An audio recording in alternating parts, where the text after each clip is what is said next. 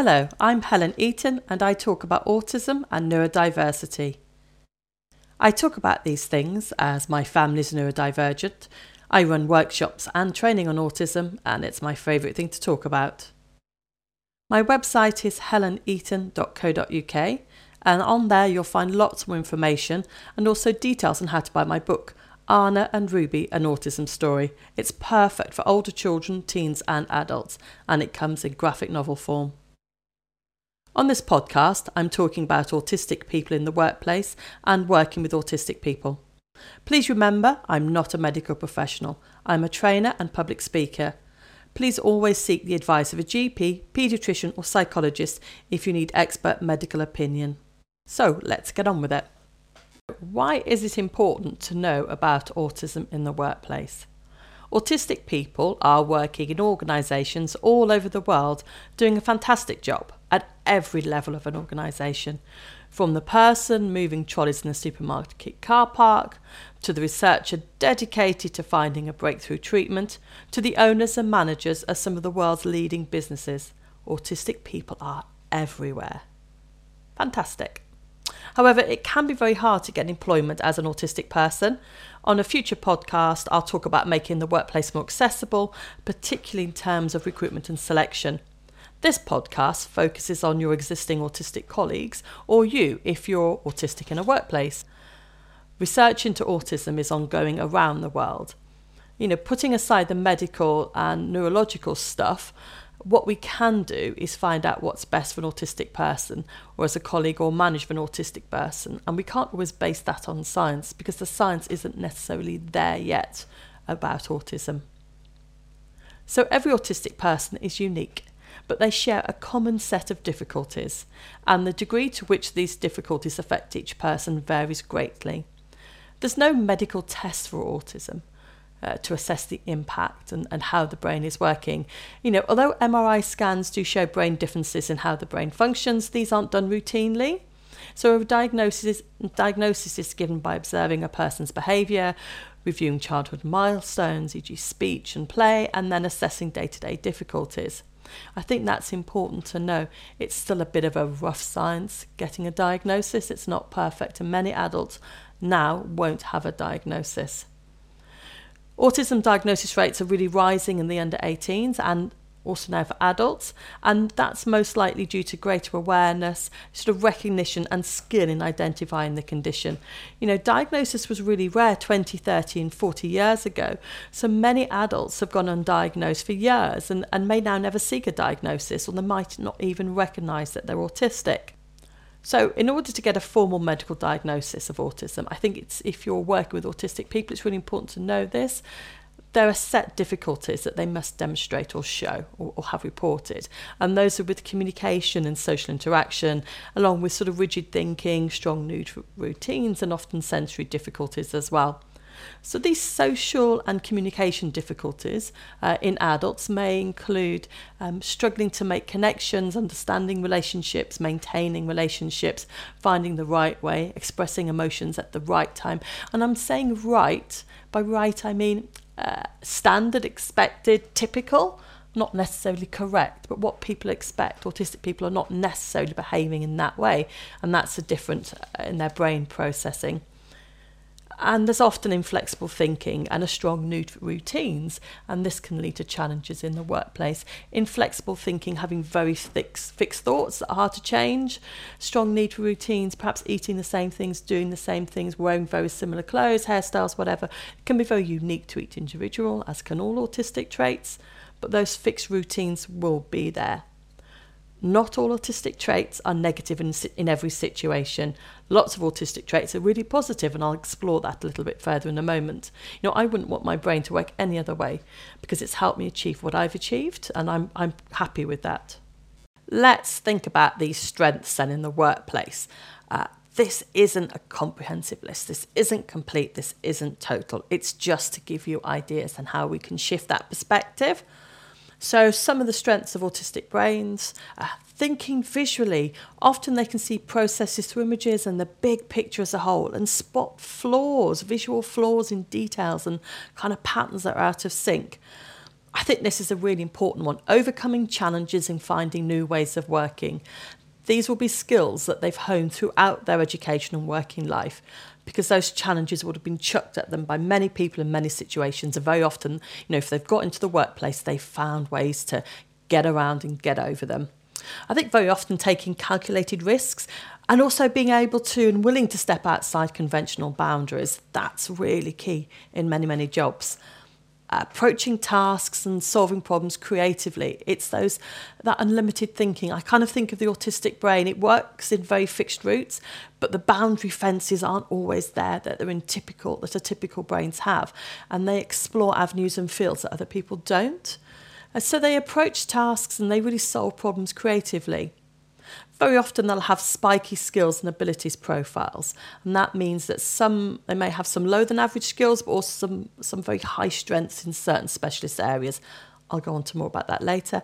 They may often have very high IQ scores, but remember, intelligence can be measured in lots of ways. It's not just logic and maths, it's also creativity, music, movement, art. There's lots of different forms of intelligence.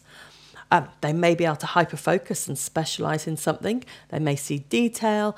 Very often they think reflectively. Autistic people are often reflecting back on past situations, and that's great for lessons learned exercises. They really do challenge expected thinking and the norm in a workplace. And these unconventional thoughts are really key to innovation and driving things forwards. So what might be challenging for autistic people at work then? Take a moment to think about this yourself, maybe even pause the podcast, take a few notes. I'm not speaking for every autistic person here. This isn't a fixed list. Just basing on my knowledge and my experience to create a few suggestions. And difficulties can evolve or become more apparent, I think, particularly when someone is feeling anxious or under pressure. I'm going to go through each of my suggestions in detail, and I'll run through the quick list now. So what might be challenging for autistic people at work? Meeting social expectations and demands. Anxiety. Masking. That's hiding their difficulties and true personality in order to fit in.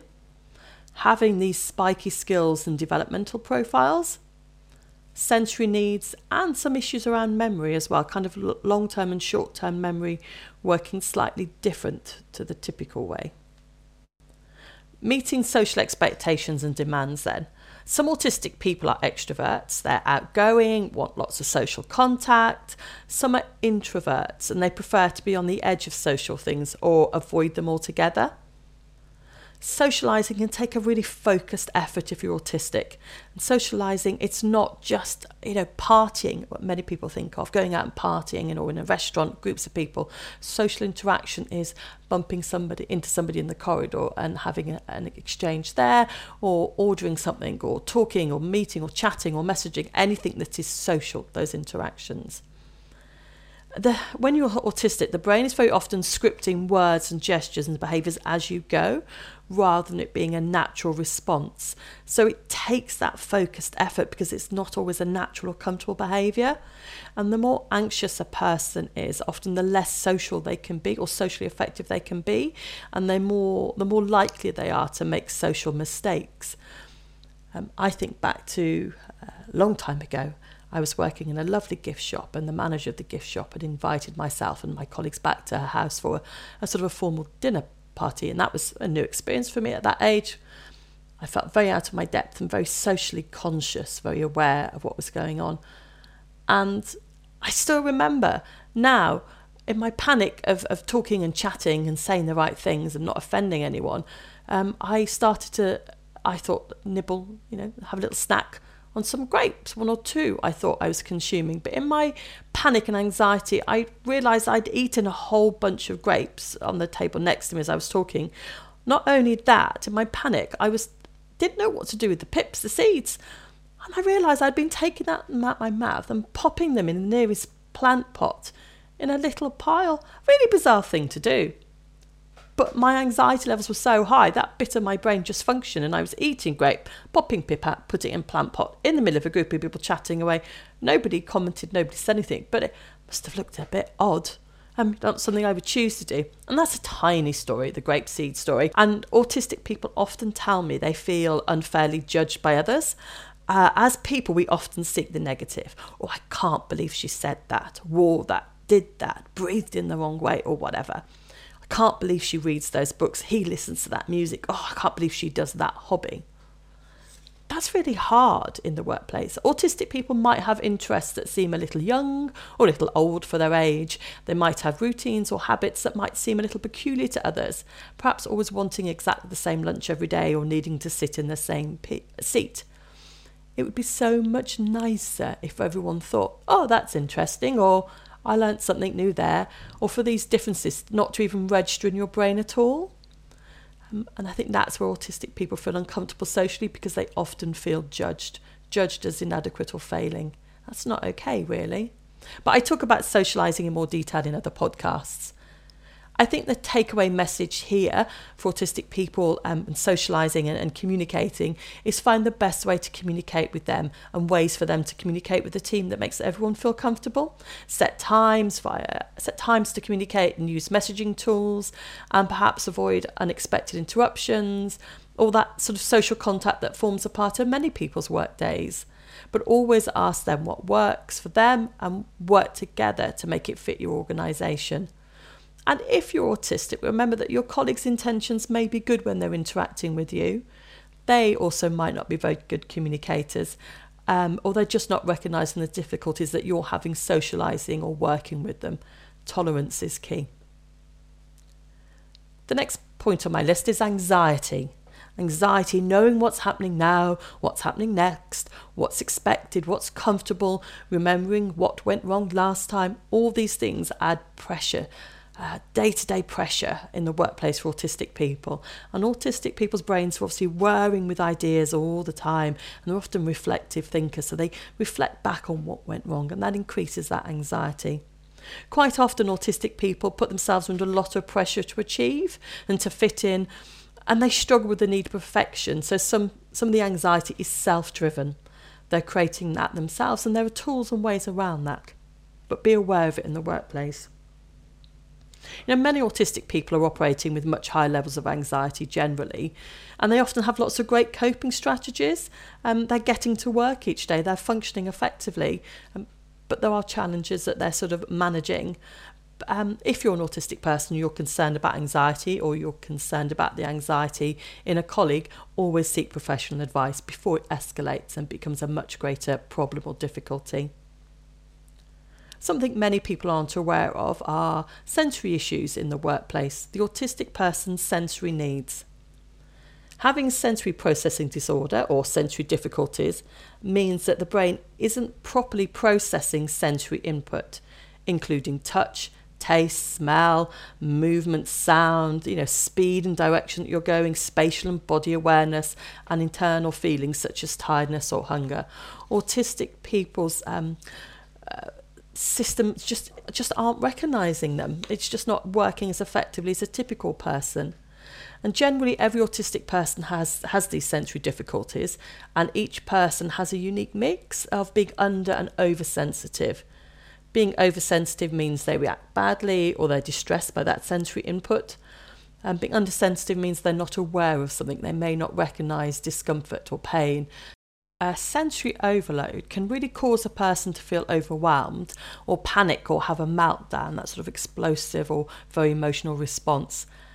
If you're constantly inputting stuff, sensory information, and that person is feeling overwhelmed and they're not dealing with that sensory input very effectively, it is overwhelming. It's like constant pinpricks, constant annoyance, and the brain will suddenly pop, I've had enough, it's got to stop.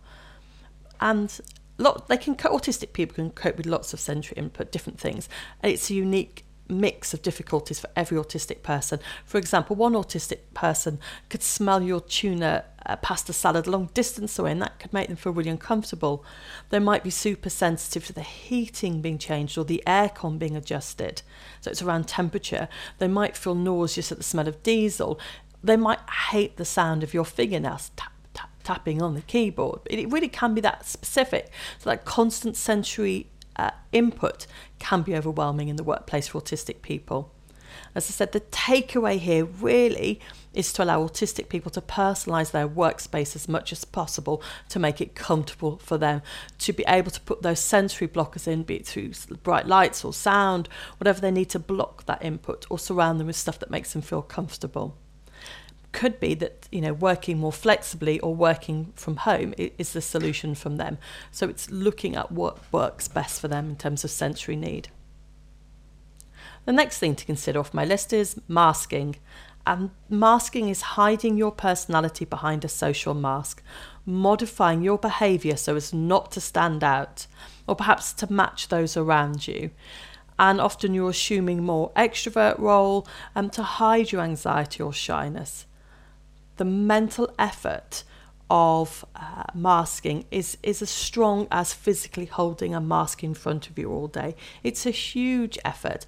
An example of this is one child I know becomes the clown around other people. They're masking to fit in. They want to appear the funny person, but they're not always getting their humour right. It's not always the right time to do that, and it kind of offend or upset a lot of people, but that's their mask. They wear the mask of the clown to pretend to be different. You know, I think more tolerance and understanding would help this enormously. Autistic people allowing to be their wonderful autistic selves, that would be great, and that need to masking wouldn't be there as much. So spiky skills profiles are fascinating. You know, we measure the development of abilities in primary school. Kids are expected to reach certain milestones at a certain age, be it reading, numeracy, movement, fine motor skills. Autistic children won't follow a typical developmental pattern. There'll be high spikes of ability and low troughs of difficulties or low skill levels. There might be early to read books but late to ride a bike, for example, and this continues throughout adulthood. Autistic employees will have spiky profiles. They'll be very, very good at some elements of the role and really struggle at other aspects. It's often why they become specialists, because they hyper-focus on the things they're good at and worry less about the things they might find difficult.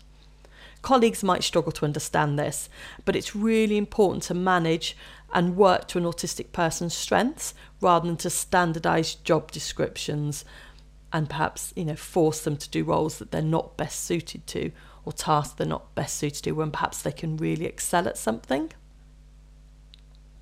Memory is an interesting topic. You know, that ability to know something in absolute detail or recall the events from 20 years ago with precision, to know all the lines from a favourite movie or know the codes for every file entry on a system. I'm not talking about superhuman abilities here, but there's often a little memory quirk to every autistic person, and they will know stuff in detail. That's great, and that can be taken advantage of in the workplace in a positive way, you know, used to their advantage. They use that memory to their advantage. But short-term memory can be an issue though, and that leads to difficulties including remembering new faces, lists of requirements, complex verbal instructions. So a takeaway here is putting good tools and strategies to compensate for this, and that really can help. Use calendars, reminders, visual diagrams, photos as memory prompts, lots of visual stuff, lots of stuff that's printed or movable or transferable, and that's storable and holdable, all those kind of things. So a sentence isn't just thrown at that autistic person and they're expected to remember it and do. Do you know what? Under law, there's a requirement for public places and workplaces to make reasonable adjustments for disabled people, and this includes autistic people with a diagnosis. So these reasonable adjustments, these requests for reasonable adjustments can be refused by an organisation if they're deemed impractical, inappropriate, too expensive. But actually the adjustments required for autistic people are very, very rarely any of those things. And where possible, organisations should really preempt or plan ahead for reasonable adjustments, ask the autistic person what they need, what would help, rather than assume. To get you thinking about what might be tricky for an autistic person in the workplace, I'm going to chuck a quick list at you.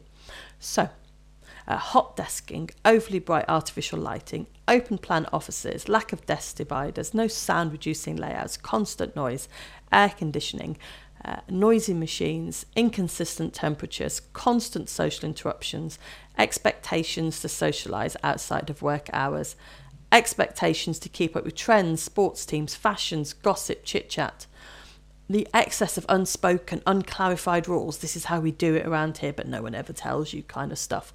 Poor job descriptions, poor job explanations, task explanations, over-reliance on verbal communication, just chucking sentences at someone and expecting them to get it first time. A poorly communicated change, a lack of the what's, the why's, the how's, the why's, the when's. And by tricky, I mean that stuff makes it uncomfortable, makes them anxious, so it might make them avoid work altogether. So what can you do? How can you be flexible as a colleague or a manager? Really simple adjustments that might help. Provide dedicated work areas, quiet areas, offer flexible start and end times, allow different routes around the building so people can avoid crowds, allow pre-ordering of meals from the staff canteen, provide lock or desk space to keep personal stuff separate or to personalise their workspace, visual image-based instructions, processes, diagrams, systems, all that kind of stuff, allow rooms they can use for extended periods of concentration, encourage regular and brief comfort or movement breaks so they're distracted and the pressure's relieved for a while. Allocate a support person or a network or an advocate for appraisal meetings. Those were just a few quick and easy wins. I'm sure you can come up with loads more. You know, I really enjoy sharing my knowledge and experience, so please click the likes, the follows, the shares, all that stuff, the rating buttons to help other people know about this podcast. Have a look at my website, heleneaton.co.uk, and follow me on social media. I'm kind of everywhere I need to be. You know, I've spoken about workplace and autism. It's not complete. There's loads more to this. I wanted to give you a quick overview. If someone is struggling, please encourage them to access the appropriate professional support. Don't let them struggle. Don't let them be unhappy. Let's get autistic people kind of flourishing in the workplace. Yeah. Thanks for listening. Hope this was helpful, and bye.